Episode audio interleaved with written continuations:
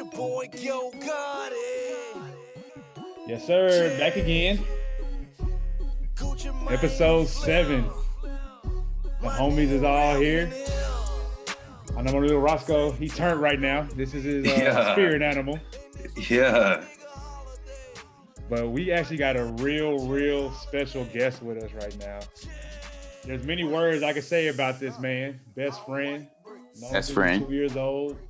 Okay. Best man in my wedding. Okay. God, godfather to his beautiful daughter. Hey, And- And like I said, blood can't make us any closer. no sir. Brother Michael, little Mike, Big Mike, Mo, whatever you want to call him, Michael. Funny How you Mike. doing?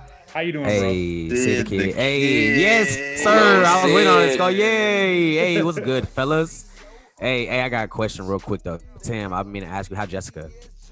Oh, All right. That's the end of that episode. Thank y'all for tuning in. It's been good. Mike came in hot.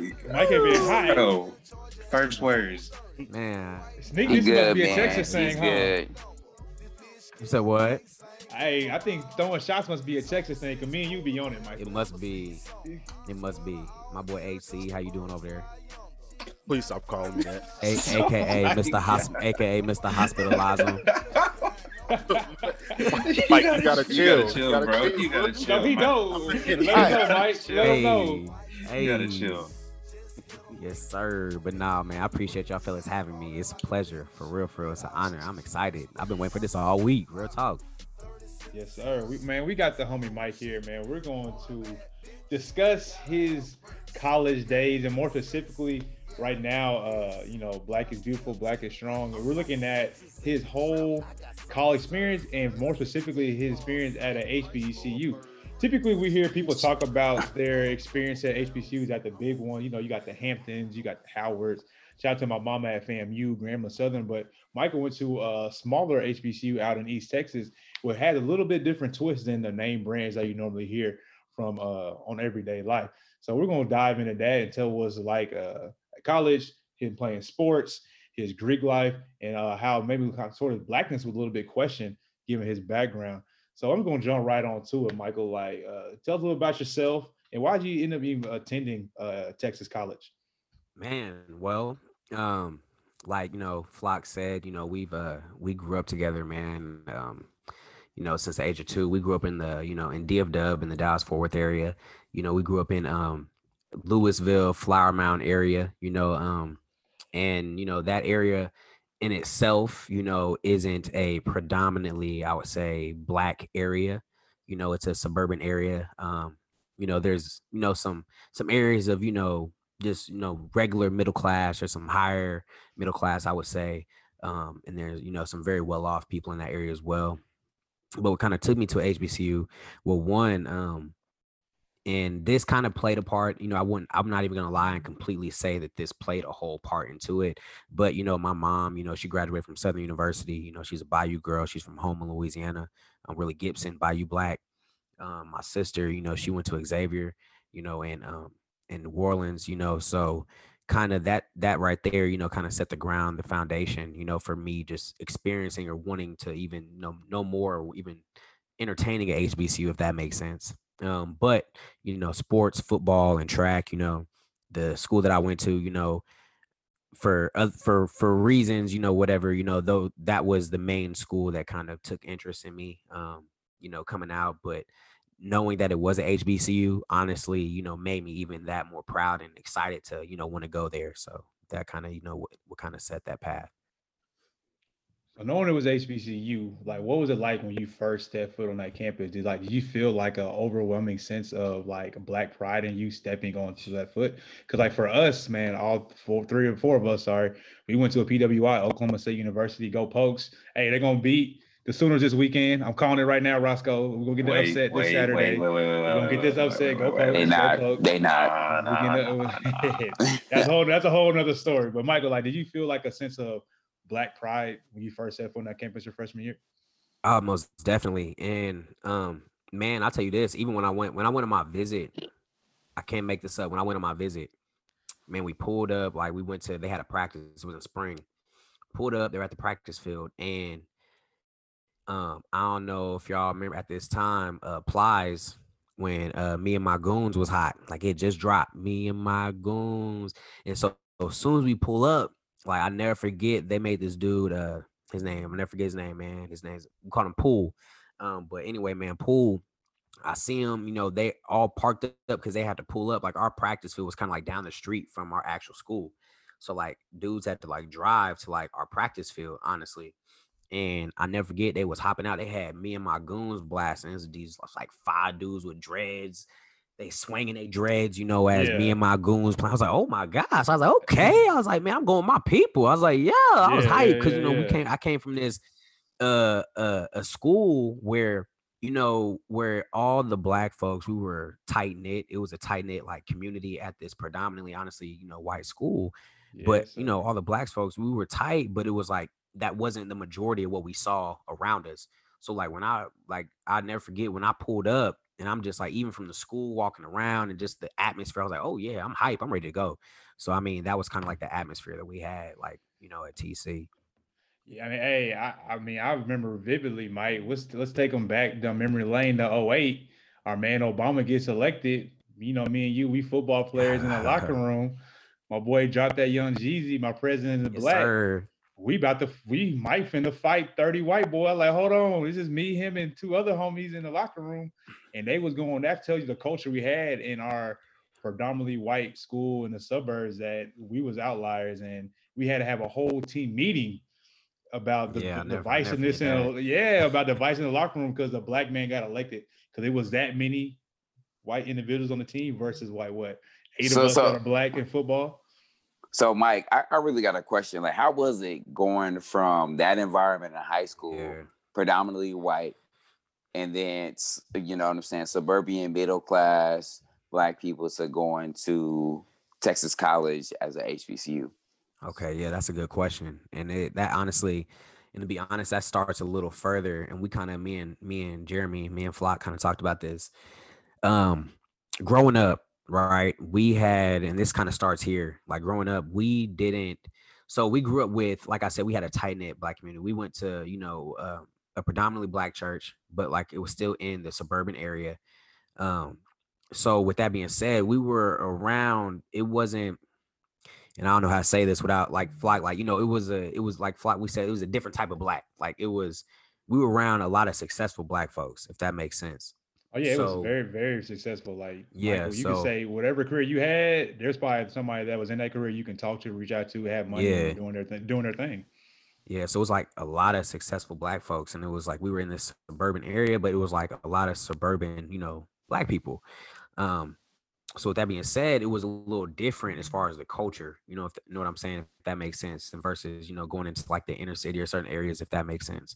So going from that to high school, the high school we went to, it went as far as like, man, we even had like, we even had our own hallway, like if that makes sense. Like all the black folks hung out in one hallway. Like honestly, if it wasn't, I'm be honest, if it wasn't for sports, I don't really know like how many like others, you know, besides us, we would have been hanging out with. If that would have made sense, like you know, or meeting people outside of our own culture um, that we kind of had established. So going from there, like I said, it was a different type of, you know, we weren't really hood, you know, it wasn't things that nature. We weren't like just, you know, things like that. But like going into this school where it was like you had dudes that really came from a certain type of struggle, dudes that, you know, had to do certain things to survive. And they moved completely different from how you were seeing and growing up, or they may not have had both parents in the household, or you know, certain situations, certain circumstances where you had your mom and your dad, they both had great jobs, you know what I'm saying? Just like your best friend, just like, you know, your other friend, just like that friend, you know, it was just completely different. It was a big culture shock, honestly. You know, not the fact that I wasn't around black people. See, that's the misconception. The misconception is because I was from Flower Mound or Louisville, I wasn't around black folks. That's not the mis that's the misconception. I was around black people. It's just it was a different vibe or different culture of black people, if that makes sense. No, that they make perfect sense. And um, so now, like say you say you come from different black people. So I mean, I know what you're getting at. You kind of was like the Carlton to the Fresh Prince, like you know, you suburban black people probably around, you know, in inner city or rougher areas uh, at TC. So I feel like, do you think your blackness was questioned coming from you know the predominantly white suburb? Oh, most definitely, especially and not even necessarily like you. I would hear certain comments like, but it was always from dudes who I played football with. It was dudes who were on my foot were on the team with me at TC. Um, and you know, my freshman year was probably the hardest, honestly, because I had never one. It was a culture shock already within itself from the coaching. You know what I'm saying? Like HBCU, like yeah, I know Division One. You know, college coaching is rough, right? Like you know, you get called outside your name, all types of craziness, but at HBCUs, like man, it's a little. I still think people, it's a little different. It's a little wild. You know what I'm saying? So that already was a culture shock. Then, you know, like I said, teammates. You know what I'm saying? When they knew where I was from, that was like almost like a tool they would use to try to get in my head. You know what I'm saying? Or to talk to me, or to you know talk noise, or things that nature. Or even you know, man, I've even been called like because I was from you know a certain area. You know I'm saying? I was called an Uncle Tom, like just because I was from a certain part. You know I'm saying? Just because, you know, I didn't live somewhere, but you know, things that nature. But like that was my freshman year. That was kind of like my rough year, honestly. Um, but after that, like my school was so small, so tight knit. And honestly, I think the things that I showed I could do on the field and kind of like how I could handle certain situations kind of uh took some people's respect, if that makes sense. And I just became Sid. You know, Sid Berry, you know, Sid, I was Sid. So all that kind of went out the window, you know what I'm saying, after a while. And I was just another dude at TC, if that makes sense. So was it was it football that got everybody's respect, or did you just was it spending time with them, or was I it think- a combination of both? I think it was a combination of both because one, I was, I think it was almost like I was this dude, like I was, because I was from a certain area, I was probably like automatically, t- you know, like labeled as, ah, man, he's square or whatever. They didn't think because I was from this area, like I couldn't move or do certain things on the field. But when they saw how I can do things on the field, it was like, oh, snap. Like, you know, yo, like this dude, you know, he can do this or that. Then it was like just our day to day, you know, you know, moving around, talking, communicating. I think that kind of transferred over into how people kind of interacted with me and things of that nature. I can definitely relate to that, Mike. Uh, I definitely feel like like my blackness has definitely been questioned before, um, by you know by my own people, and because we kind of we kind of come from a similar background, you know, suburbs. Uh, you know, people think you you have a certain air about you just because you're you don't have money, but your parents are Yeah. well off, more well off than the average person. So, um, my blackness even gets questioned by white people, which is kind of funny. But yeah, that's that's the funniest. Now, wait a now, wa- I'm now gonna- wait a now wait a minute. funniest. Hold up, hold up, V- hold up. let me explain. Let me explain. V, Let me V, back it, back it up, and Rewind elaborate. that, Scope. Let me Rewind that and let me explain. elaborate, please. What I mean by that, what I mean by that is, I'm not acting like your stereotypical black person, right? Um, quote unquote ghetto, all this, all that, or whatever. So they they don't. They're like, oh, you're white, like you're not black, because I'm not acting stereotypical or what they see in the media or what's portrayed in the media. So that's kind of what I meant by that, which Yeah. is that, that's effing hilarious. But that man, That's tough. uh, yeah, it's Nah, crazy. It's It's I crazy. know exactly what you mean. No, But um, I guess my question is um, for Mike and the homies, like you know, like I guess why do we feel the need to like question our own people, or why is there this this this urge or this need to like prove your your your blackness? Yeah. No, I feel that. Um I man, that's a tough one. Honestly, I really I don't know why. I think it's the culture. Like I think it's what we portray, like honestly what we feel is our culture. So like, you know, a lot of things, you know, originated I feel like as a people is from honestly the struggle, if that makes sense. So if people feel like you aren't from that same struggle that kind of caters to our culture, as black folks, then you're outside of our culture because you didn't come from that struggle. So how could you understand the struggle of what kind of I like, I guess, um, you know, kind of I guess molded certain things. I feel that you would, you know, if that makes sense, as far Nah. as black folks and our culture. No, I feel you that, Michael. I feel like the media only portrays our struggle, our hardships, our issues. So that's what everybody think everybody's like. But like you said, Yeah. successful black people in all facets of life, and that e- not everybody's from the hood. Not everybody was in Section 8. Not everybody had food stamps growing up. There's people who had uh, saw successful black marriages, had two parent homes, and then had to live that life. But you know, as you said, Roscoe, white people don't think you fit that mold of that ghetto black man because they don't see that on the media being portrayed.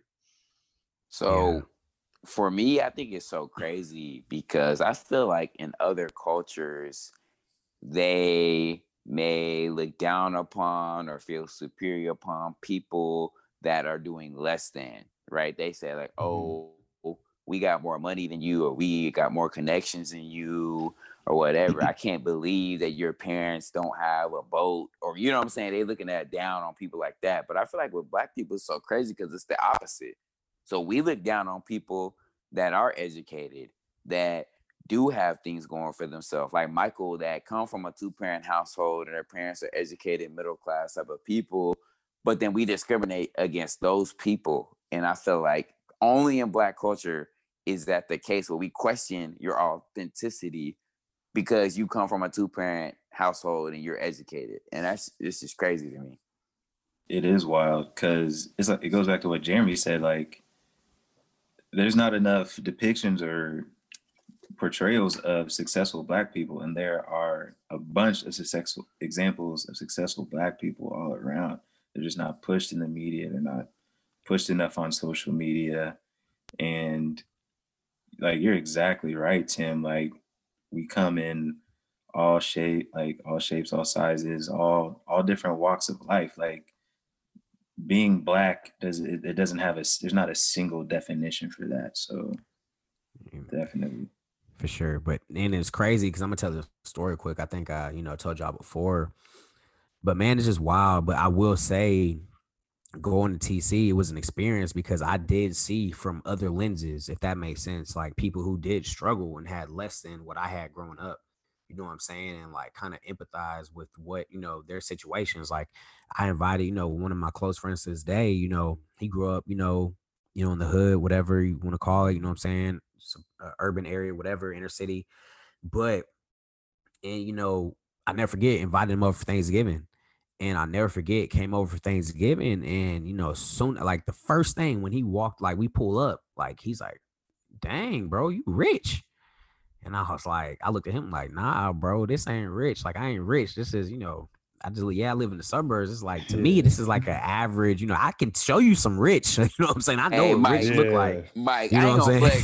flex. When I pulled up to when I pulled up to Flock's House for that first time, that's the same thing I said. I ain't gonna flex. I said the same exact thing. Like, bro, Yeah. y'all was living great out here. Like y'all, But I y'all was like, yeah. out here. Eh, But Michael, know, like this just that's a basic suburban Dallas Yeah, that's home, bro. That's like a yeah. basic Texas home. Like like Michael said, we go down a few streets. And you can go to Highland Park, Highland Shores, South Lake, where we can show you some some To houses. me, that bro. was man. rich. To me, yeah. that was rich. And I'm Flower like, Man, I can take you to Double nice- O Copper oh, Canyon. You know what I'm saying? Like, Lantana. yeah, Lantana. But but the thing is, like, I understood. But like when he said this next thing, I kind of understood. Like, dang, like okay. As soon as he walked into my house, he said, "Dang, bro, you got AC." I was like, I looked at him like, "You ain't got AC, homie." Like, I'm, you know what I'm saying? Like, so as soon Yeah. as he said that, I was like, that's when I like, you know, I from then that point on, to be honest, like in my life, I kind of reevaluated things and like kind of like I really definitely started, you know, empathizing, trying to learn more about, you know, other people and how they living and where they're from and just things I guess within my own people. Like it's it's different. People come from different struggles. And like when he said that, like I'll never forget that to this day. Like my man didn't like that wasn't normal to him to have AC. You know what I'm saying? Like for me, like, bro, it's my dad telling me, hey, cut that AC off. You know what I'm saying? We leaving the house. But I had AC, you know what I'm saying? Things of that nature. But it's just like, I don't know, man. It's it's it, it is different. It was a different, it was a culture shock, but it's something that I wouldn't trade like for anything in the world. Like it was one of the best things that was for me, honestly. I got a question to pose for everybody. I think Tim, you and I have talked about this before. When a black person makes it, I'll say make it, it could be professional league or just even just a good job. Do you think that they they're required to bring their family members along for those who don't make it in a household? For example, me and Michael, we have to worry about that. We made it in a good part of our career, but our parents are good. They don't need nothing from us. We don't take care of our siblings, none of nothing like that. But we know several people, and I think Tim, for you, example, you helped your mom out a lot. That once you make it, you gotta like. Sometimes you're required to put on for your entire family, and you're almost stretched thin. You think that's the case, or not? As that probably is a case, but you think that is that a problem in our community? So I think for black people, that is something that a lot of other cultures cannot relate to. That once you break those socioeconomic barriers, if you're the first, we got a lot of first. First one to go to college, graduate, get a professional career. We're, we do a lot of first as young people. And if you are the first to kind of break those socioeconomic barriers and maybe go to the next level, there's a lot of pressure on you that people don't realize. If you're the first one to break those barriers, everybody sees you as rich and like you just got unlimited money, you just got whatever, you know what I'm saying? And a lot of other cultures don't have to deal with those type of pressures. So I think as black people, uh, we call it like the black tax. That's what it's called on like Twitter and social media and ta- all that stuff. It's just like you kind of got to take care of those that's coming up behind you or parallel with you or maybe even before you because they kind of see you as the savior, the one that kind of quote unquote make it out. And I think black people got to deal with that overwhel- overwhelmingly a lot more than other cultures. I think that they shouldn't have to. Like taking care of your parents is, I mean, that's that's a giving. I think you should try to take care of the people that were taking care of you, like taking care of your parents. Uh, for me, I got seven. Uh, what is it? Ten brothers and sisters. So that's, that's a no. I'm not, not He, saying he can't even he can't He even don't even remember how the many. number. remember. you, got, Yeah. you got too many. He can't even remember the number. Lord Jesus. but I mean, I like like give them jobs or something, but just not giving them money. But like ex- as far as extended family, like aunts and uncles, if for me, my aunts and uncles weren't really in our lives because we lived in a completely different state and we rarely saw them, so it wouldn't be. I wouldn't think about taking care of them. Like if they said, "I need this money" or "I'm about to get kicked out my house," then uh, that'd be one thing. But like bringing them all, like say I got drafted by the Lakers and bringing them my whole family to LA, that'd be a no. Let's calm down. You you went a little too far. No, he said drafted by the Lakers. Hey. you, you went a little too far. He living out his dream right now. huh? Oh, No, me. I'm with Danny though. Um, that pressure is there, like Tim said, and like we do feel this obligation that we have to take care of our people, whoever that may be, friends, family. Um, but anybody, for everybody has a finite amount of resources. So like, I would really only um, I'm a nice person, so like I'll do like I'll do nice things for you, like if you like if you're in need, whatever. But as far as like bringing you with me, like nah, like the only people I'm obligated to, honestly, are my parents and my sister, because that like that's my core. That's who take care of me. That's who that's who made me. So those are the only people I see that I really owe anything. So uh, that's how I feel, at least. I would actually take a few of the homies before I took some of my family members. Not not like my brothers, my brothers and sisters and parents. I would take them before the homies, but outside of that, I would take a few of the homies before I took some family. Because I mean, I'm not I wouldn't take Tim and Devale because. Wow, wow, wow. Well, he wouldn't. He wouldn't take Mike because he didn't invite Mike to Colorado. So it's all I right. would I would oh, definitely take Mike. Mike is Mike would be my bodyguard, bro. He wouldn't. He oh, wouldn't take Mike- me because I beat him in one on one. That's why. Mike is the Mike is the strongest person in the world. Now stop. Now hold on. Wait, Daniel. pound. Do you college Daniel. Tim beat you one on one. Okay, look, Mike. Let me Hold let on, me- I beat Tim one on one. Wait. Daniel. Wait, Mike, Mike. So this was back in like 2012, some like 2012, 2013. It, it Some- was like thirteen. It was a long time ago. It was a long time ago. and I said this on the on last week's pod. When you play Tim, it you you get you get to take you gonna have a game that's gonna be Okay. 30 Let me. Let me. Hold on. Wait. Wait. Wait. To an Let me, hour. let me speak. Let me no, no, no. Let me finish. So we was playing Tim, and Tim would get, Tim would get the ball. He would dribble up to half court and just stand there. And then when when you relax and everything, like nigga, come on, he'll all of a sudden come up and shoot or dribble uh, dribble past you when you relax. So, I, got, I got tired of that. Let me almost let me let say my piece. Let me say my piece. So, listeners, this is when you know I was in college. When you're in college, you kind of indulge a little bit heavier than most times. I was busy with engineering school, wasn't in the best shape. So they would try to call me out and challenge me. So yes, I did need to take breaks in between games. But the game winner was in Danny's face.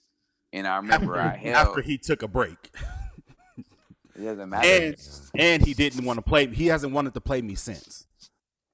Well, Why would I want to play? I played the Bells and I'm 4 and 0. I don't need to play y'all no more.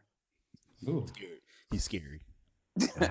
I'm 4 and 0 against the Bills. But anyway, like we were getting back to the subject, uh, I think that it's just crazy how the black culture a lot of times is reversed and almost like backwards in every other culture. Like the fact that they kind of like look down on you, Mike, and question your blackness and was just like, you not black enough because you come from the suburbs is just like wild to me.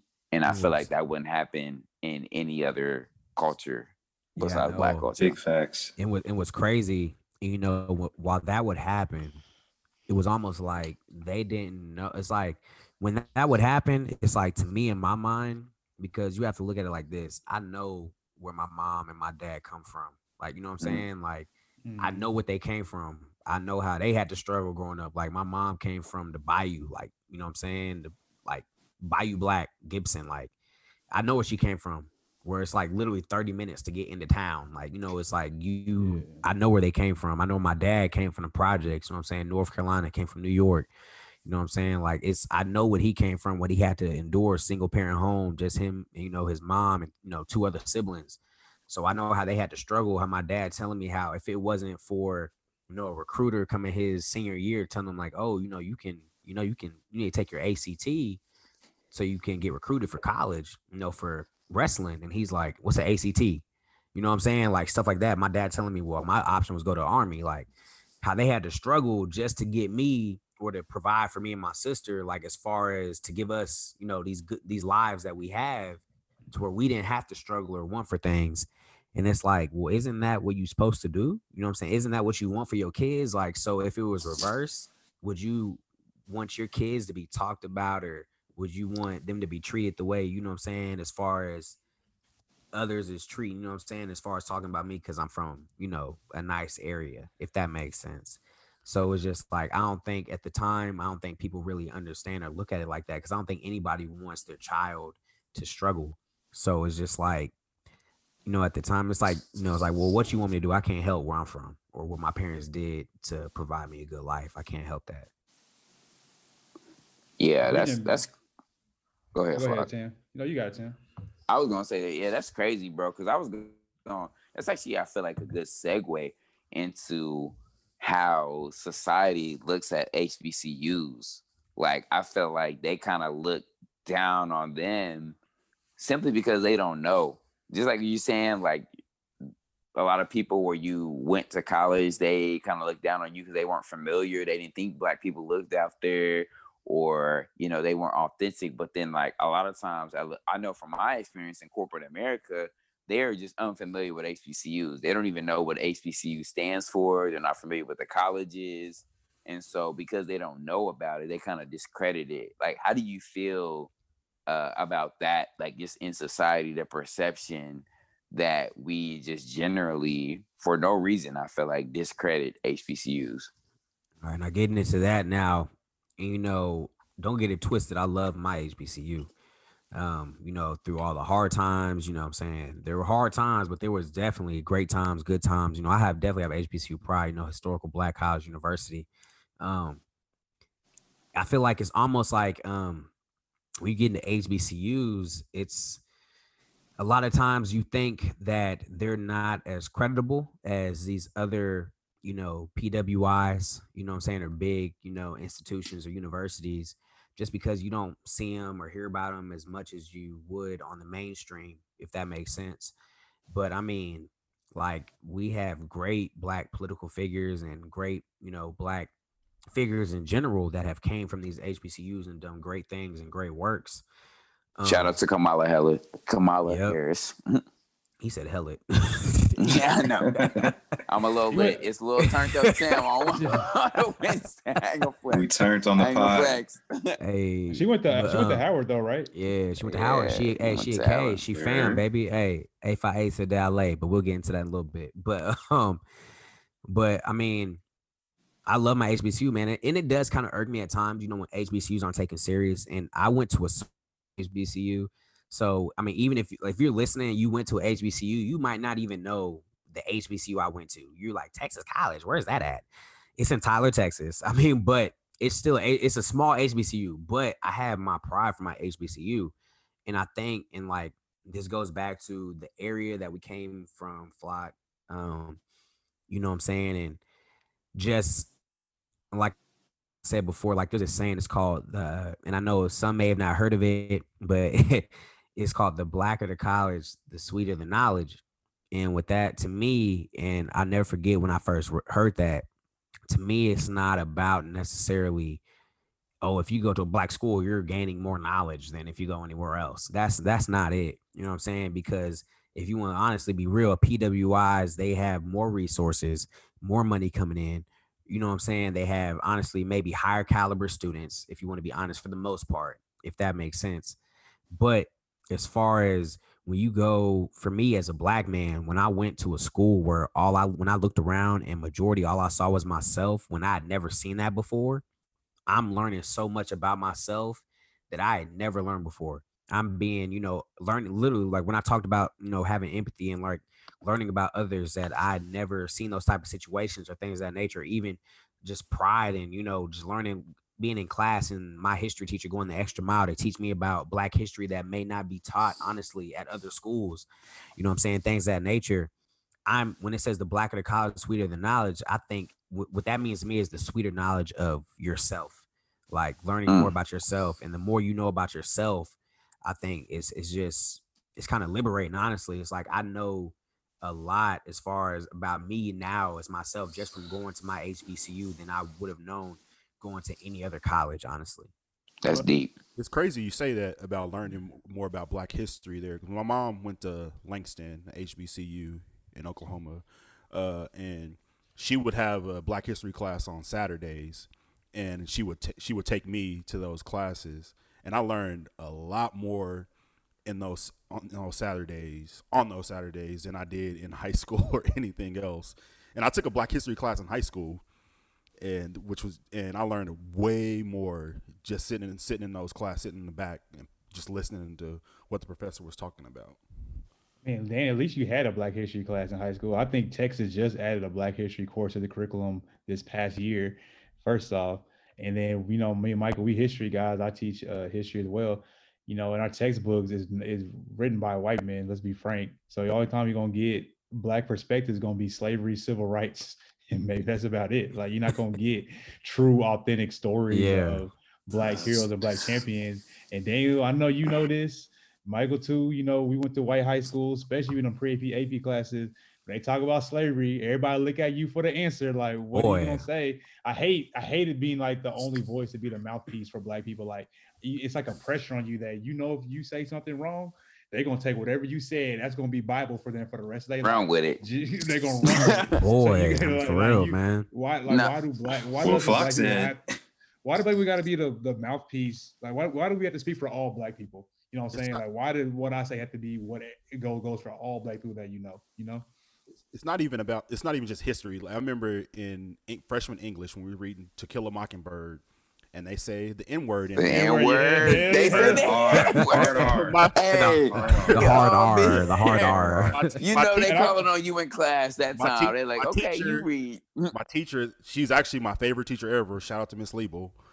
But uh, she stopped stopped the whole class and said, "Daniel, do you mind if we say the N word?" and, and I'm sitting in the back, and I'm like, wh- and everybody just everybody you can hear everybody turn and look at me, and I'm like, uh, I don't I don't know, and like we she, she made us have a discussion on why we should or shouldn't say it, and it was just awkward. Like, Hold I, didn't- on, what'd you say? Hold on, go back. you What'd could you do. say? Oh what my did, what was your final answer?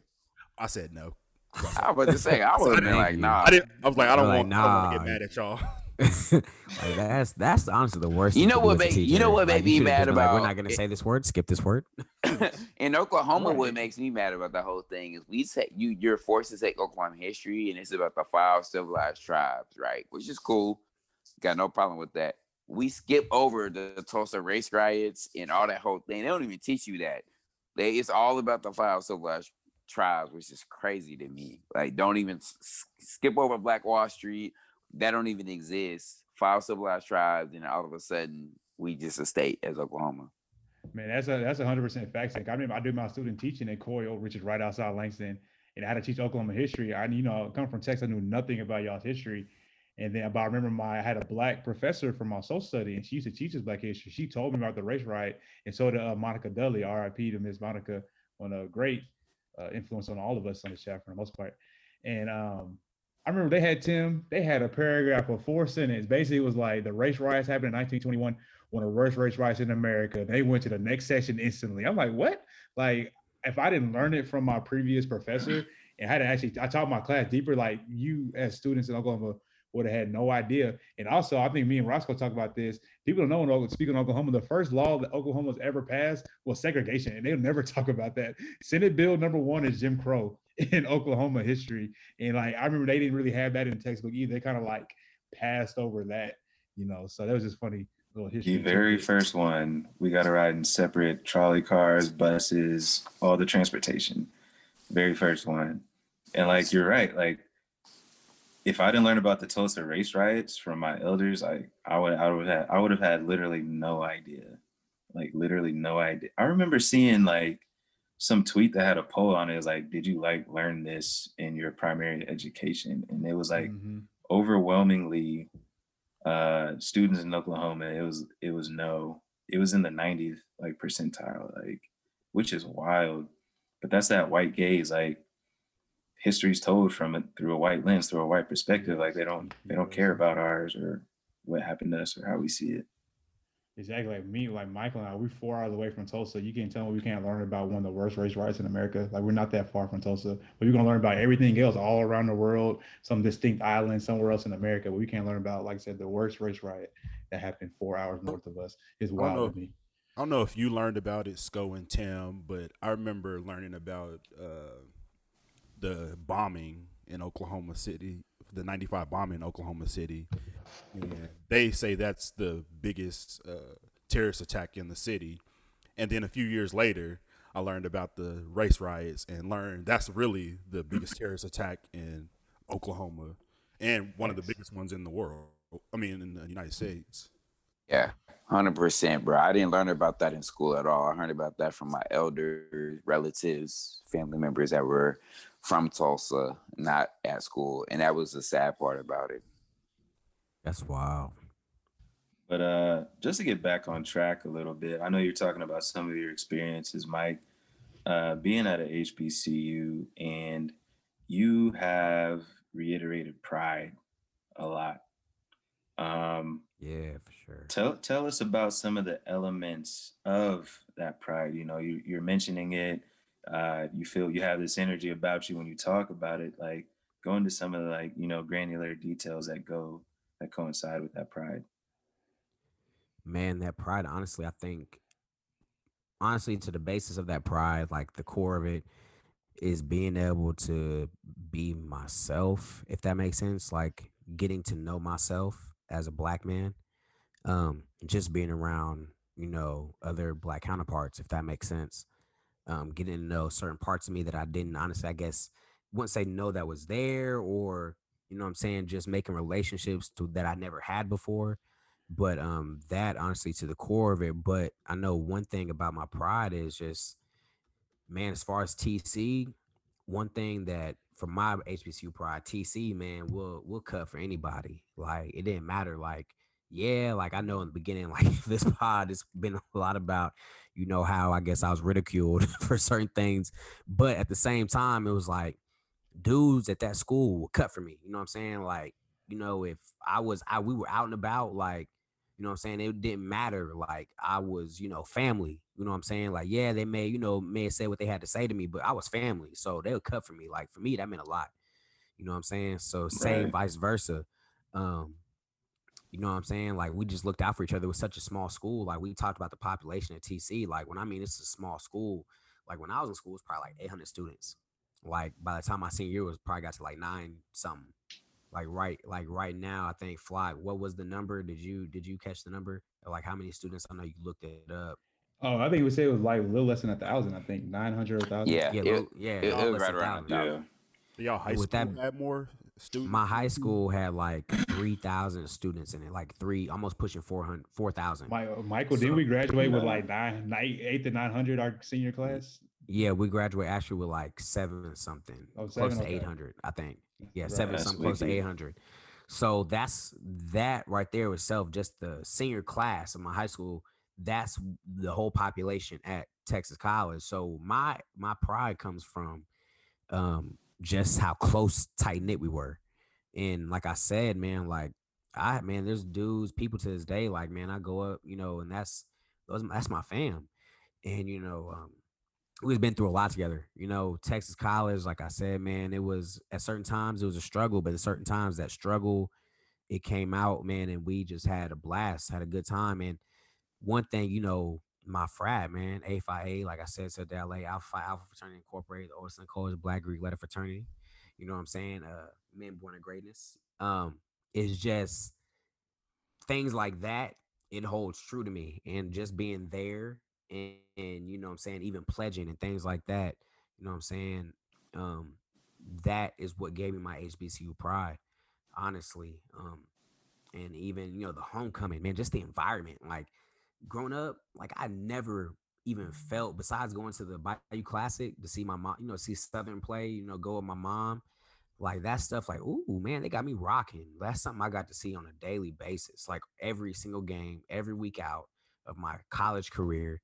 You know what I'm saying? My band was rocking, you know what I'm saying? Things like that, like stuff that I never experienced like on a daily basis. So that's where, you know, I get my HBCU pride.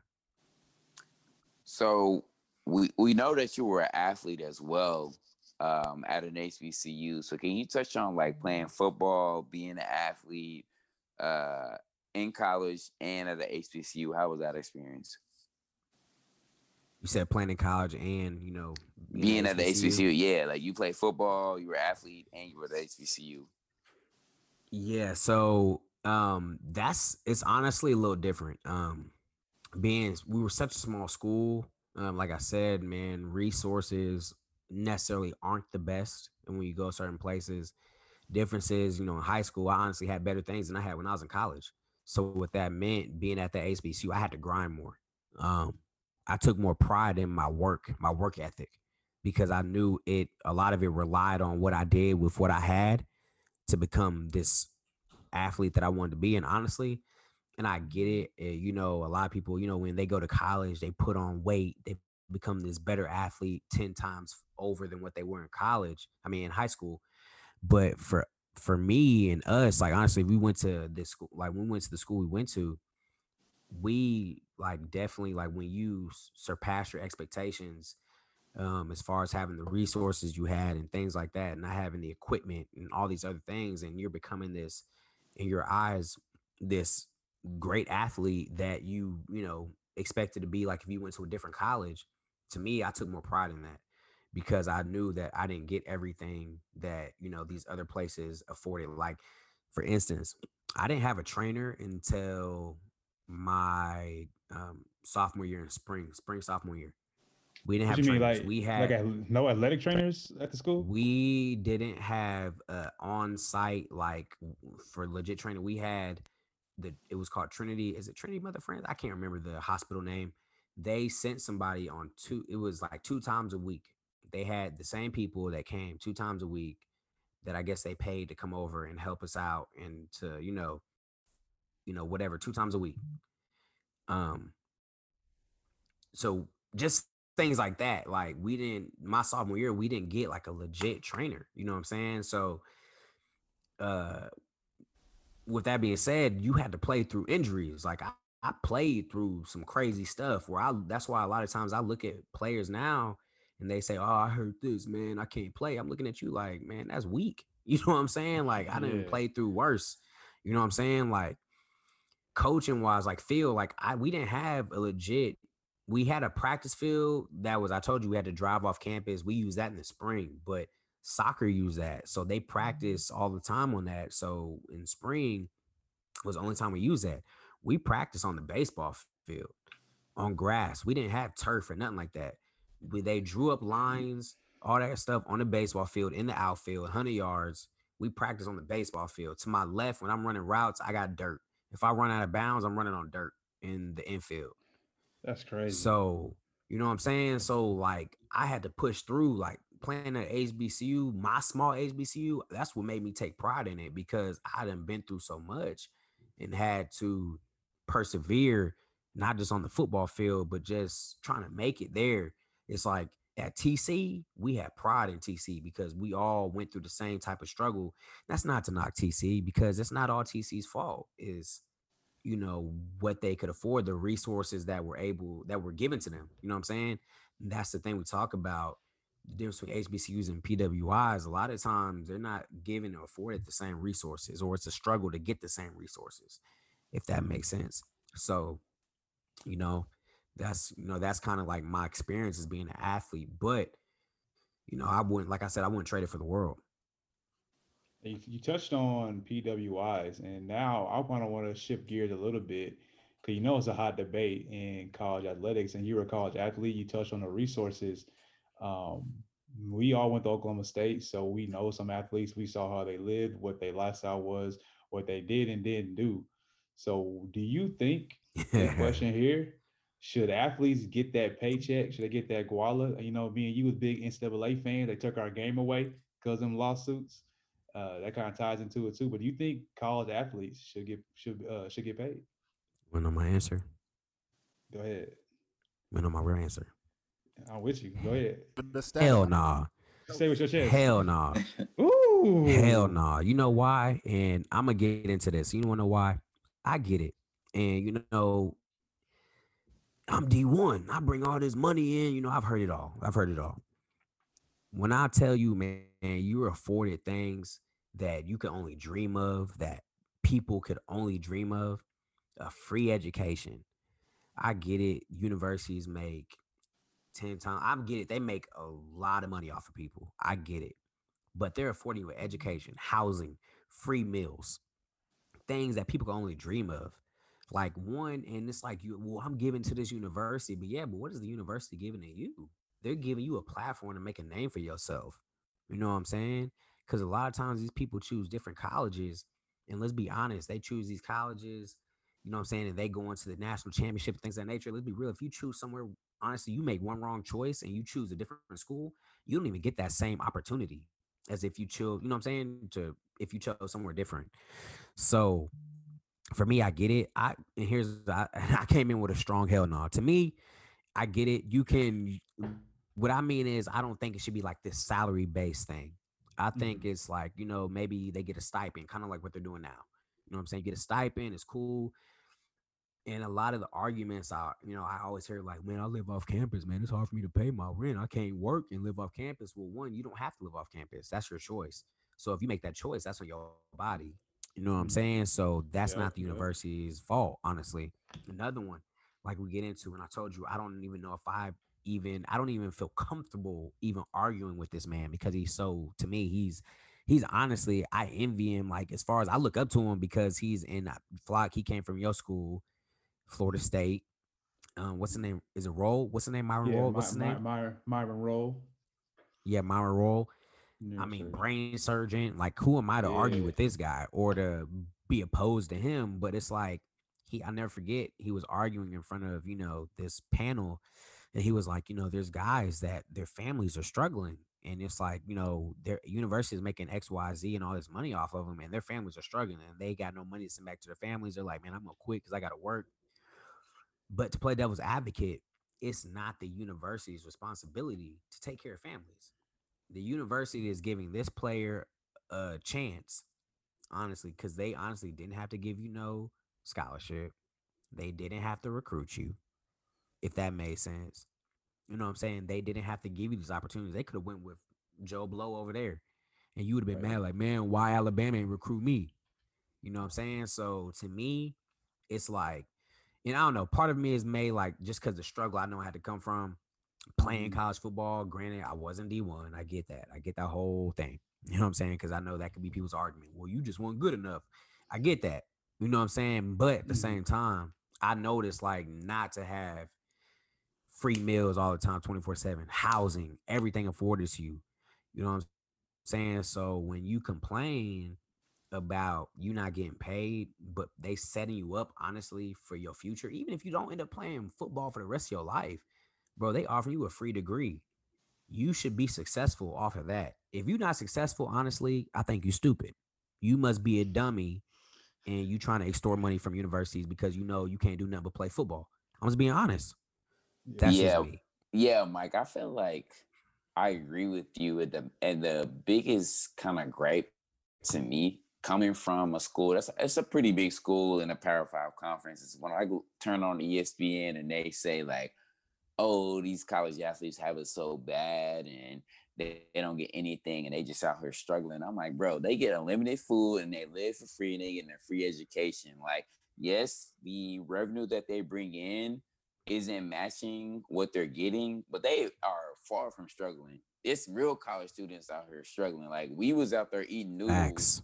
Like you know what I'm saying, like whatever, struggling to do all of that. But like they get unlimited meals from anywhere on campus, and they have a whole cafeteria and private chef area for the football Bro, they on team meal they on meal plans too. and they're getting stipends on top of that. So don't ever get it confused. Like they are really out here struggling. Like, yes, their family may be struggling back home, but like a regular student that may be on an academic scholarship or maybe paying their own way, their family could be struggling too. So it's not like you know what I'm saying? Like I, I hate that whole narrative that like, oh yeah, these kids out here really struggling. Like, no, that's not the case at all. So Michael, Damn, do you that- feel do you feel that they at least should have can make money off their likeness? So like, let's say I come into high school, Michael, I'm a super cool recruit, football, basketball, whatever, and Nike wants signs me to a deal. Am I? Do you think it's okay for me to go give me a Nike deal at 18 because I'm that I'm that hyped up? man um Oh, i don't know it's just when you do stuff like that it complicates so much stuff when it comes to collegiate athletes because it's how you determine how much somebody's supposed to get paid. How do you determine who you know what i'm saying? It's just because then you say should they get nike deals? But then at the same time it's like odell beckham gets suspended from lsu games because he handing out money at the end of a game. But yeah dudes can catch nike deals at college like, so what's where's the line? You know what I'm saying? Like, where's the line drawn? You know what I'm saying? Uh freaking your boy from OSU, Dez Bryant, can't finish out his senior year, correct? Because Yeah, he dinner eat with dinner Deion. at Deion. He he dinner at Deion Sanders' house. He know what I'm saying? about Like, it. Well, it's it's because he lied about it. Like, But who But still, cares? though. He ate. He, He, didn't ate he didn't do nothing wrong. He he, didn't lied do nothing Six, them. but wrong. Roscoe six, but Roscoe six games for lying about eating dinner. Six games. That's a lot. and he thought he didn't do nothing wrong. He thought he was gonna do something wrong, so he You, you know, lied to Yeah. protect Yeah. himself. And yeah. So it's like, but where's the line? You know what I'm saying? Like, I don't know, man. I just, I just personally think no. It shouldn't. There should be no endorsement deals till you reach pro. Like honestly, if you good, I'm saying, I'm, I'm gonna just say this: the dudes that are gonna make it, the dudes. If you're that cold, I'm gonna say, if you're that cold in college to get an endorsement deal in college, you gonna be set when you get to the league. Let's be real. If you that cold to where you get endorsement deals in college, you gonna play in the league. Now, if you pan out in the league, that's on your body. But you gonna make it to the league if you getting endorsement deals in college. Honestly. Only You thing I say that someone disagree. I think that the not paying of players is tied into racism. Like I think mm. people don't want to pay players. 'cause They want to see young black men with money. To be quite frank, I feel like every other sport has opportunity to do what they want to do, but they don't want to see 18, 19, 20 year olds. You know, football and basketball dominated by African Americans. They don't want to see them money. 'cause What are they gonna think? oh, he gonna get tattoos, he gonna get jewelry, he gonna get cars. They want to see young black men because think about it, if you're giving those young black men, let's say fifty thousand dollars a year, that's life changing money for a lot of our community that could like essentially change entire generations. If you gave every 18 to 22 year old some sort of fifty thousand dollars, sorry, starting at 18 years old, start forward, that can change generations going forward. Because now their kids will have a little money. I guarantee you their kids will be educated and their kids will be educated. And know, one thing that's dangerous is an educated black person. That's the only reason why I think they don't, they can do it they really want to. They want to stand and figure out a way, but they don't want to because they want to see us start having that generational wealth start to come up. Yeah, that's can- big facts, can- Fox. That's big I can see, facts. where- I can see Um, coming from that. I don't I don't have a problem with them making money off their likeness. Like say you go to an event and you're signing footballs and they want to pay you for signing autographs. Like I don't have any issue with that. The salary thing gets a little tricky, a little complex, a little complicated. Um more so just like I don't know how you like you implement a fair system across the board, across the entire entire NCAA. Um if you can if you can find something equitable that um, doesn't destroy parity, I guess I'm I'm cool with it.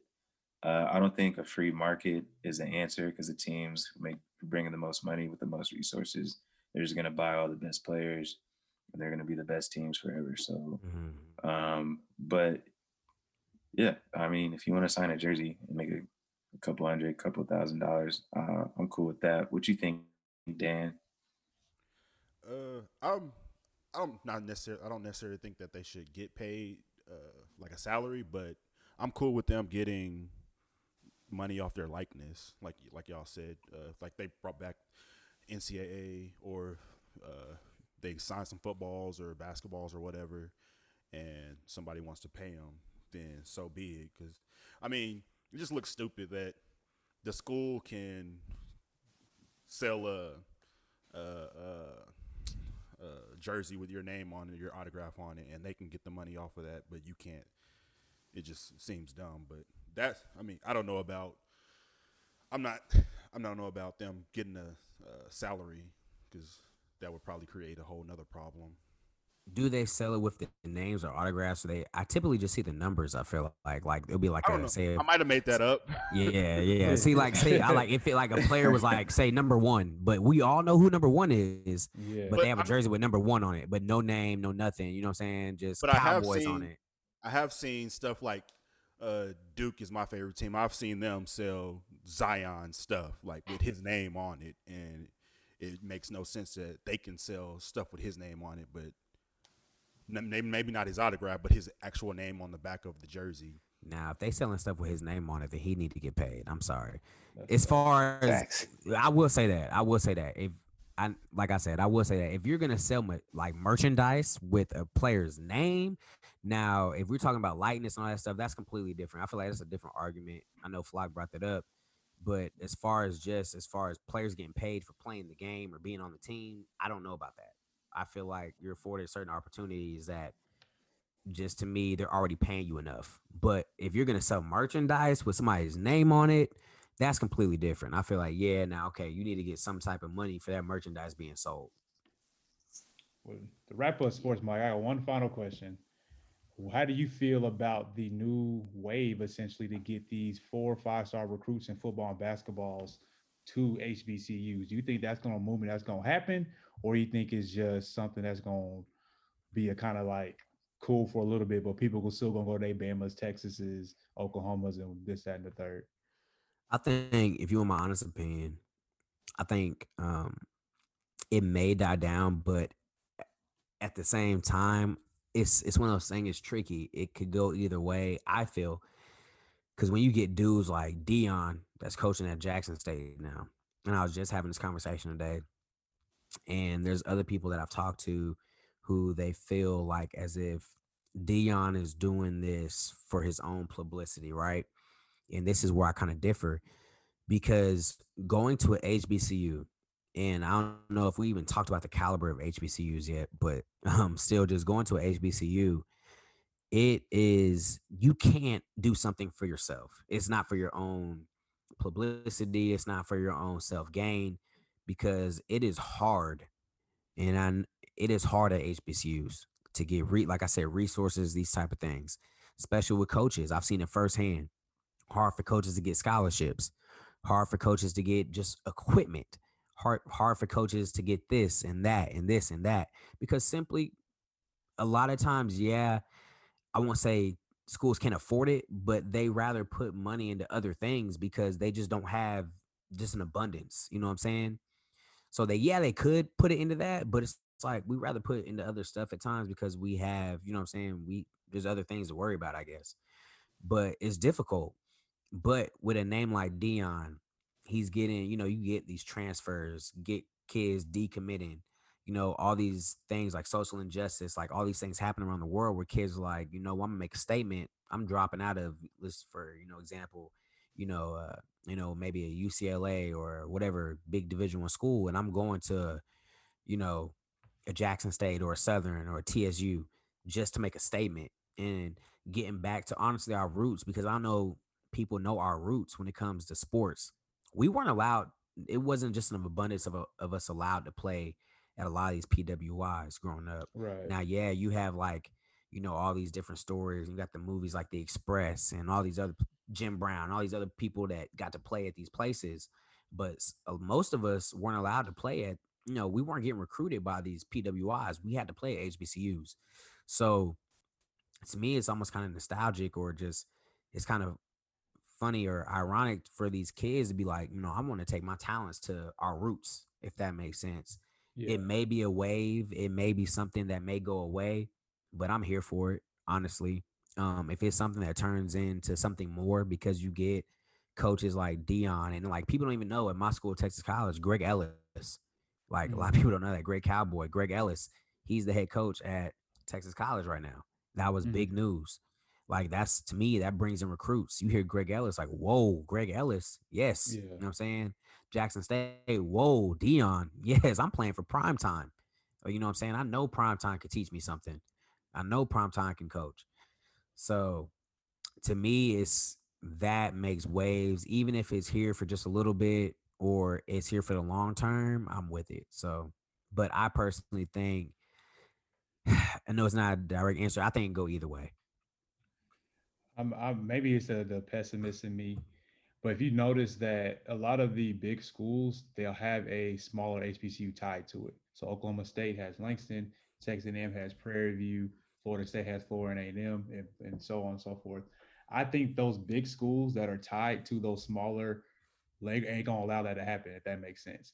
For example, if if Oklahoma State is competing with Langston for these recruits, I feel like Oklahoma State is to do something to Langston to make them not have those players. You know, they're to start losing money because you know it's all under the same umbrella. So if all the players all of a sudden don't go to Texas A&M from Houston, they start going to Prairie View. I feel like they're going to switch something around, do something to Prairie View to harm that, to not allow them to go to Prairie View. They're going to make sure they funnel them back to A&M. Maybe that's a, a negative in me, but I feel like the big school, the, the head of the feeder system, is going to be taken care of before they allow like a max exodus of Power Five talent to go to HBCUs, in my opinion. Well, I Flock, I- feel like the the to be real, I know y'all love football, but I feel like the first step is basketball. I feel like basketball is really where it can happen. I be seeing players like Mikey, you know what I'm saying, flirting with HBCUs. And I feel like because basketball really drafts off potential, and a lot of these kids could go probably from high school, no matter what they do in college, they still gonna get drafted. And if they go to an HBCU, it doesn't really matter. We they still gonna take them top 10, top five, whatever. Football, I feel like you need a little bit more development. You need those three years, three, four years in college to develop into an NFL player. Basketball, you don't need that. So I feel like if any of that migration to HBCUs is gonna start, it has to start with basketball. And I see the Mikeys and other players really talking about that. That's actually good, Tim. I like that's that's that's actually kind of that's valid. That's real I, actually, I think There was a five star that the decommitted from wherever he was committed, and he's going to Howard. Yep. hmm I actually disagree with Tim uh, because of what he said. I think that the fact that the NFL you do need you need to fill your body out more in college to get to the NFL. it'll be easier for them to find players at HBCUs. Whereas NBA, they're not necessarily looking at guys at HBCUs because they're not going. they're not. They're not going there. Mikey can say he's flirted with the HBCUs all he wants. I don't. I don't believe he's going to go there. I think he's either going straight to the NBA or he's going to go. But Daniel, he ain't got to go to a to a D one college to be developed or to fill out or to gain those skills. He could come straight from high school, really, and go to the NBA. Let's be real. I think that would. I actually think that would hurt him more. I mean, given given he's Mikey, it might not. But I look at a guy like R.J. Hampton who got drafted tonight. He fell in the draft because he didn't go to a college. If he go, if he's at Duke or Kentucky or Kansas, UNC, UCLA, one of those top schools, he's easily a top fifteen pick. But since he didn't, since you didn't see him, you you didn't get drafted that high. I feel like in So basketball, maybe- it's way easier for one maybe and done. it'll 'cause take- First off, they're one and Yeah. done, so it's just Maybe one year. I mean, maybe Kyrie played like nine games at Duke, and he got At- drafted. he could have at went to a Duke, at he could have went to a HBCU. No, And they was playing the, the Daniel stop. They Kyrie was playing like like- they was playing. They weren't even in the Kyrie Duke ACC schedule yet. But but Kyrie- They Daniel, weren't wait, even wait, playing in wait. the ACC schedule yet. And he Wait, wait, wait. Daniel. I think if Mikey, let's say Mikey pulls up at FAMU, ESPN gonna go to FAMU to watch them play. Every Like, they not- you know he You know what I'm saying? gonna go to Yeah, game, bruh. I don't know if they will because they're still. Bronny, go to Wait somebody. a what- minute. Why would they? I mean, they, I'm not, they might show one or two. No, No, they no, showing they're not. every They're not showing dog. every game. No, they're not because there's Yes, no Okay, money. they not- bro. They still Okay, show. not every, They're not still every going to show game, Duke. he's They're still going to like show Kentucky. they're showing at least seventy five percent. If he's Look at, at look at. He's showing no, once a week. He on They didn't even- once a week. They didn't even show LaMelo. Let me ask you a That question, He Daniel. didn't go to no U.S. LaMelo- college. He Da- played Daniel, professionally, and they could have that's shown. him. Australia bro. though. That's different still- though. They didn't show. bruh. They didn't show. Uh, They didn't show Ed- Edwards, who was the number one pick. They didn't show him a lot. He went to Georgia. That's a D one school. But Mikey's different. In the. Mikey is arguably the most famous recruit. And right Mikey now. goes to a HBCU. They I showing him know. once a week, bro. They Hey showing him once a week. Daniel, let me ask you a question. When did Southern didn't Southern make it to the tournament? Um, like not too long ago.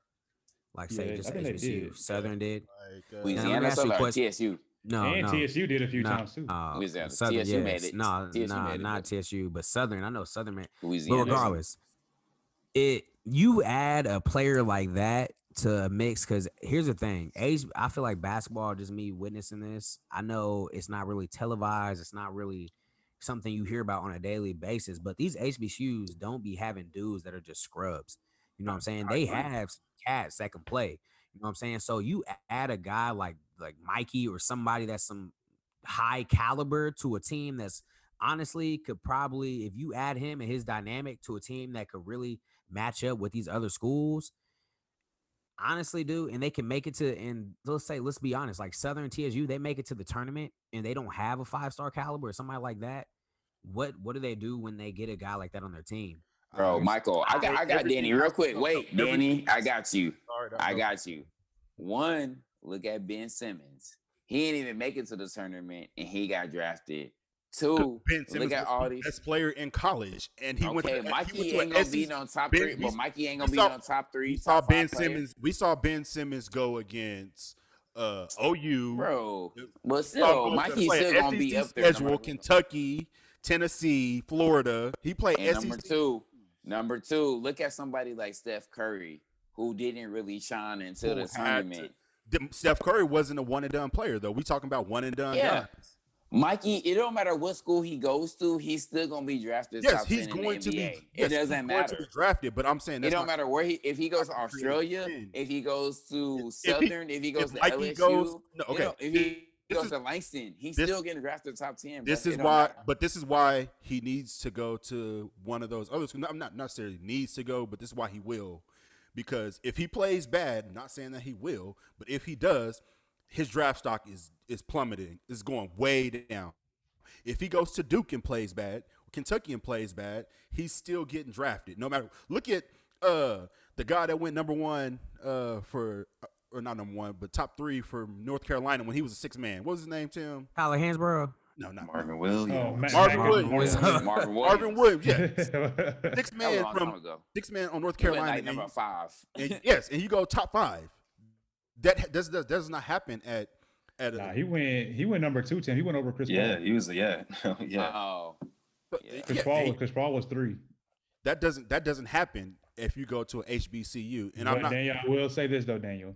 If you playing at FAMU, you know you played a money game. So he gonna play like those first eight to ten games he's playing D1 people because they pay you to play. So remember he's gonna play against big those schedules are set up, but those schedules are set up in advance. Though, bro, might if Mikey play plays that. at FAM, there's not gonna be. He's not gonna lose no money, bro. He's still gonna be I'm not- going. He's still if gonna be but he has so everything has to go well for him though. Everything no, it don't. No, it does not, if he- Daniel. okay, he's still he- gonna be good. if he plays- he's still gonna if- be good. if if he plays bad, if he gets injured, he's not getting he's he gonna have to come back another year and prove himself. If he gets injured at Duke or Kentucky, he gets he still gets drafted no matter what. Now wait, wait, wait. I'll say this. Y'all, y'all I know y'all go on for days and days. we gonna about have to cut this basketball. part of the co- podcast y'all off. gonna- but Y'all gonna do this on Daniel y'all own because y'all was gonna wrong. get too deep into it. But man, I just want to say we're gonna wrap it up, man. Thank Michael. Thank you for this insight onto your life in HBCU, man. Like I said, it was great to hear your experience, not from like the big top brands HBCU, just to hear about a local one out here in East Texas, a smaller one, and just your whole experience about your pride you have, you playing sports, and how just about your about your blackness at the campus, man. I just appreciate the time that you've given us about this, bro. Appreciate it, bro. Oh, and one more thing, I want to shout out, man. Um, Miss Hall, man, Irma Hall, man, uh, Big Mama. I know a lot of people don't know this, man. Big Mama from Soul Food. She a TC, you know what I'm saying? Alumni, you know what I'm saying? And Aunt Karen's wife, Billy Aaron, you know what I'm saying? She alumni as well. I just want to throw that out there. Shout out to y'all. They help out the college a lot, you know what I'm saying? But Man, um, appreciate y'all boys. Thank y'all for having me. Always. But wait, yeah, before Mike, you go, one, though, one thing we do. Oh, I, I, I was. Gonna No, I was saying, but man. hey, we, no, you're good. No, no, no. We got one more thing though. We not gonna forget what's happening. Today's Wednesday. We record we record on Wednesdays. We know what's going down tomorrow. So, Mike, I got to get your thoughts on this Gucci Mane versus Jeezy. Dog, yeah. please let us know, Michael, Yeah. who you Super got Bowl in this the versus South. battle. The It's Super a- Bowl the of the trap- South. Trap Super Bowl going down tomorrow. So, real quick, Trap Mike, Super Bowl. please tell me who you got oh. in Oh, this Jeezy who? versus Gucci tomorrow. That's going down tomorrow night, bro. Who you got?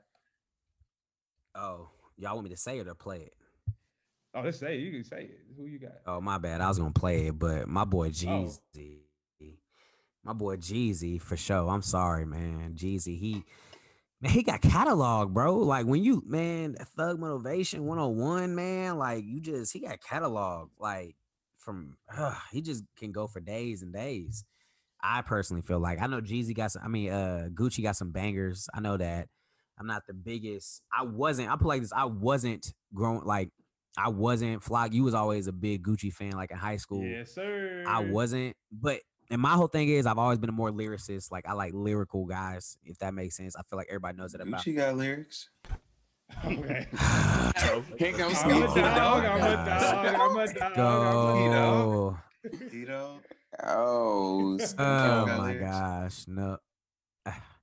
I guess. Anyway, I like Gucci though. I like Gucci, but Jeezy for I I personally think Jeezy takes it. I I get it. I know Gucci. You know what I'm saying? He's I don't know, man, but I think Jeezy he takes it. That's me. Jeezy he takes it. Roscoe, who you got? Real quick, who you got? Um, I kind of agree with Mike. Uh, just because of uh, Jeezy has more mainstream success, more mainstream value. Uh, all of Gucci's best stuff is more underground, more mixtape. So I think Jeezy is probably gonna take it, but I'm gonna be enjoying myself nonetheless. 1017 Brick Squad all day. What's up? Two, two bottle Tim. Who you got? Bro, that's tough, man. I'm I am gonna pull, pull the underdog and I'm gonna go for Gucci. I feel like for the streets, he just hits harder. Jeezy is obviously more mainstream, but I feel like all of Atlanta is tuning in. If you ask anybody from Atlanta, Gucci invented that trap music. So I'm gonna go with Gucci. All right. I'm not gonna ask Daniel because he don't really listen to that type of music. So I'm gonna say that we probably I'm probably gonna go with Jeezy. Well, wait a We're probably gonna go with Jeezy. Cause you know, cause Jeezy got Thug Motivation 101 and nothing. I'm sorry, Gucci ain't got nothing like that. But I guess that's a good debut one. You're not sorry, that's Dan. Go sorry, sorry, Dan. I won't disrespect your musical taste. Go ahead, Yes, Dan. First of Who you who you got? we going with Jeezy just off the fact of Thug Motivation one. one Thank on yes, one. sir. I used I listened to that Me and the homie DeWitt listened to that, and Dominique Dudley listened to that album every day for a month, and he can win. out to Dudley. He can win. He can win off of that alone. Hey, that shit's cold, bro. That shit it- it's cold. It's a nice album. It's a real nice album. Stop trying to play me on the podcast, Jeremy. I'm. Knowing them slugs. But but no, real real talk, man, Mike. We really appreciate you coming through. I feel like this is the first of many of your appearances, man. We we definitely yeah. gotta have you back. Definitely, definitely provide that fellas, insight. man. Uh, but you know, when we have guests on, we we classically we do this thing called top five, and so we gonna let you spill off your top five. What's your top five gonna be, Mike? Ah, okay. Now Flock gonna laugh at me because I already said one of my top five, and he started laughing. Uh, What's your, what's your Uh, top, I'm me a- what's your I'm top I'm a five? behave, What- I'm a What's your top five list? Tell I'm gonna go your my top top list five list. My top five list. Hip hop artists. Hip-hop minus artists. minus Tupac, Biggie. Okay. I'm not gonna get into Fair. an argument with Flock. He think Fair. that they not that good, but it's okay. But Bro. Fair. minus them two. but all right. I, and I told y'all before I need to give y'all a little insight before I say this. I'm into lyrics and I like old school hip hop. I gotta say this. He gonna say KRS one. And I'm into ly- I love KRS One. The hey, the bridge is They- over. The bridge is over. All right, let They, me stop. All they, right. they some uncultured niggas, Mike. Stop it. Look, I, What? I, Did you say the harder you are? Stop it, Tim. No, I did not. But Go ahead, Mike. yeah. Go ahead, Mike. What's your top All right, five hip hop so, artists? Listen, my top five. My first one. All right, are y'all ready? Common, common sense. I love Common. Love it. Go. I love Common. Respect. Go. Man, Go. not even Okay. that, boy. The Respect. light. The light. man. The light. The Yeah, light. the light goes. the hard. light. All right. I used to love her. All right. Um, my next one. All right, is Hove. Hove. H I to love the like, like OV. Is this Danny bow down. Is this in order? this is in order for me. Okay. Ooh. and it's not Okay. off of it's listen i want you to say i, I want to say this too it's off of what touches my soul it's not off of you know what i'm saying necessarily like they're lyrical like oh like i get it it's It's what just your, my it's just your favorite. It's Bro, just your it- favorites, yeah, My favorite. It's, it's, Michael, it's your world. We ain't gonna argue. It's All your right. top five, bro. so common hove my next one cole cole world Okay. Okay. I like J After Cole. th- I like after J that- Cole. Respect. Respect. after that I mean, he puts me to sleep, but oh my god um, Why you even have to What did I add say? that? What he, did I he say? ratchet bro he you know he like ratchet stuff he ratchet bro he real Michael was ratchet about bro to move on. We didn't even ask you for that. We did not ask you for that. I'm sorry. Bro, I'm he sorry. re- I was- just I was trying to bite my tongue. I'm sorry. I was Bro, he's real tongue. ratchet, bro. Y'all know Slid Jeremy that in. Ratchet, bro. Like he low key ratchet. Go ahead, Mike. Go All right. ahead, Mike. Next one is Ken- Kendrick. I, I that's I'm told you I'm real lyrical. Thank you. All Kendrick. right, he he about to put me to Thank sleep. you. All right. Anyway, I'm sorry. and my last one. This the one Flock laughed on me. He laughed on me about this, but my boy LL, my boy, my boy Okay, I'm gonna laugh at that one too. Yeah, it was unexpected. No, wait, Bro, wait, wait, wait, It was but- unexpected, Daniel. That's why I laughed. It was unexpected. I was not expecting that. LL LL is a little underrated. I, He I- is underrated, bro. LL is underrated. He's underrated. but when he The only song I like is that one with J Lo. When he started he when he started J-Lo. talking about let me get my head sprung, that's when he should have put it. Let me get my head. sprung. Should've put it- I wasn't. I wasn't Oh, laughing yeah, I because know. it was bad. me I just big wasn't. I wasn't expecting that. I never heard LL oh, and nobody That talk definitely- Roscoe. Why That's a good list though. That is that's a, that's a good list. I don't know about the last one. The number five. Common- I, I don't know about number five. Bro, he got hush. Common and Jay Z, two of my favorite five rappers of all time. So Well, can I get I my top five?